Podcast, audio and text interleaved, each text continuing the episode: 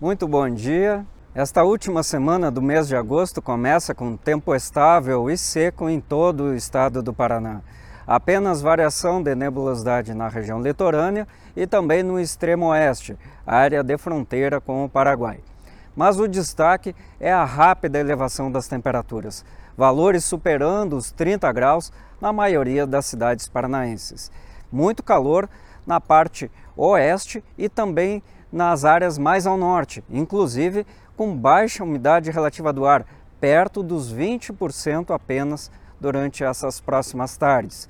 Essa situação perdura até quarta-feira, não muda nada até lá, teremos ainda temperaturas muito altas para a época do ano, no entanto, entre quinta e sexta, uma frente fria evolui pelo Paraná. Finalmente, um novo sistema frontal consegue romper esse forte bloqueio atmosférico e traz condições de chuva novamente para a maioria das regiões do estado.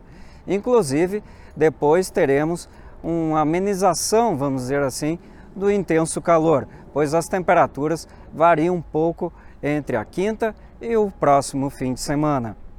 Vale destacar também que nessa virada de tempo, de quarta para quinta-feira, o risco de temporais aumenta. Então é bastante importante que a população acompanhe os avisos do CIMEPAR e da Defesa Civil. Confira mais detalhes da previsão do tempo em nosso site para os 399 municípios paranaenses e siga acompanhando os boletins do tempo também nos canais do CIMEPAR nas redes sociais. Com as informações do tempo, Lisandro Jacobs, meteorologista do CIMEPAR.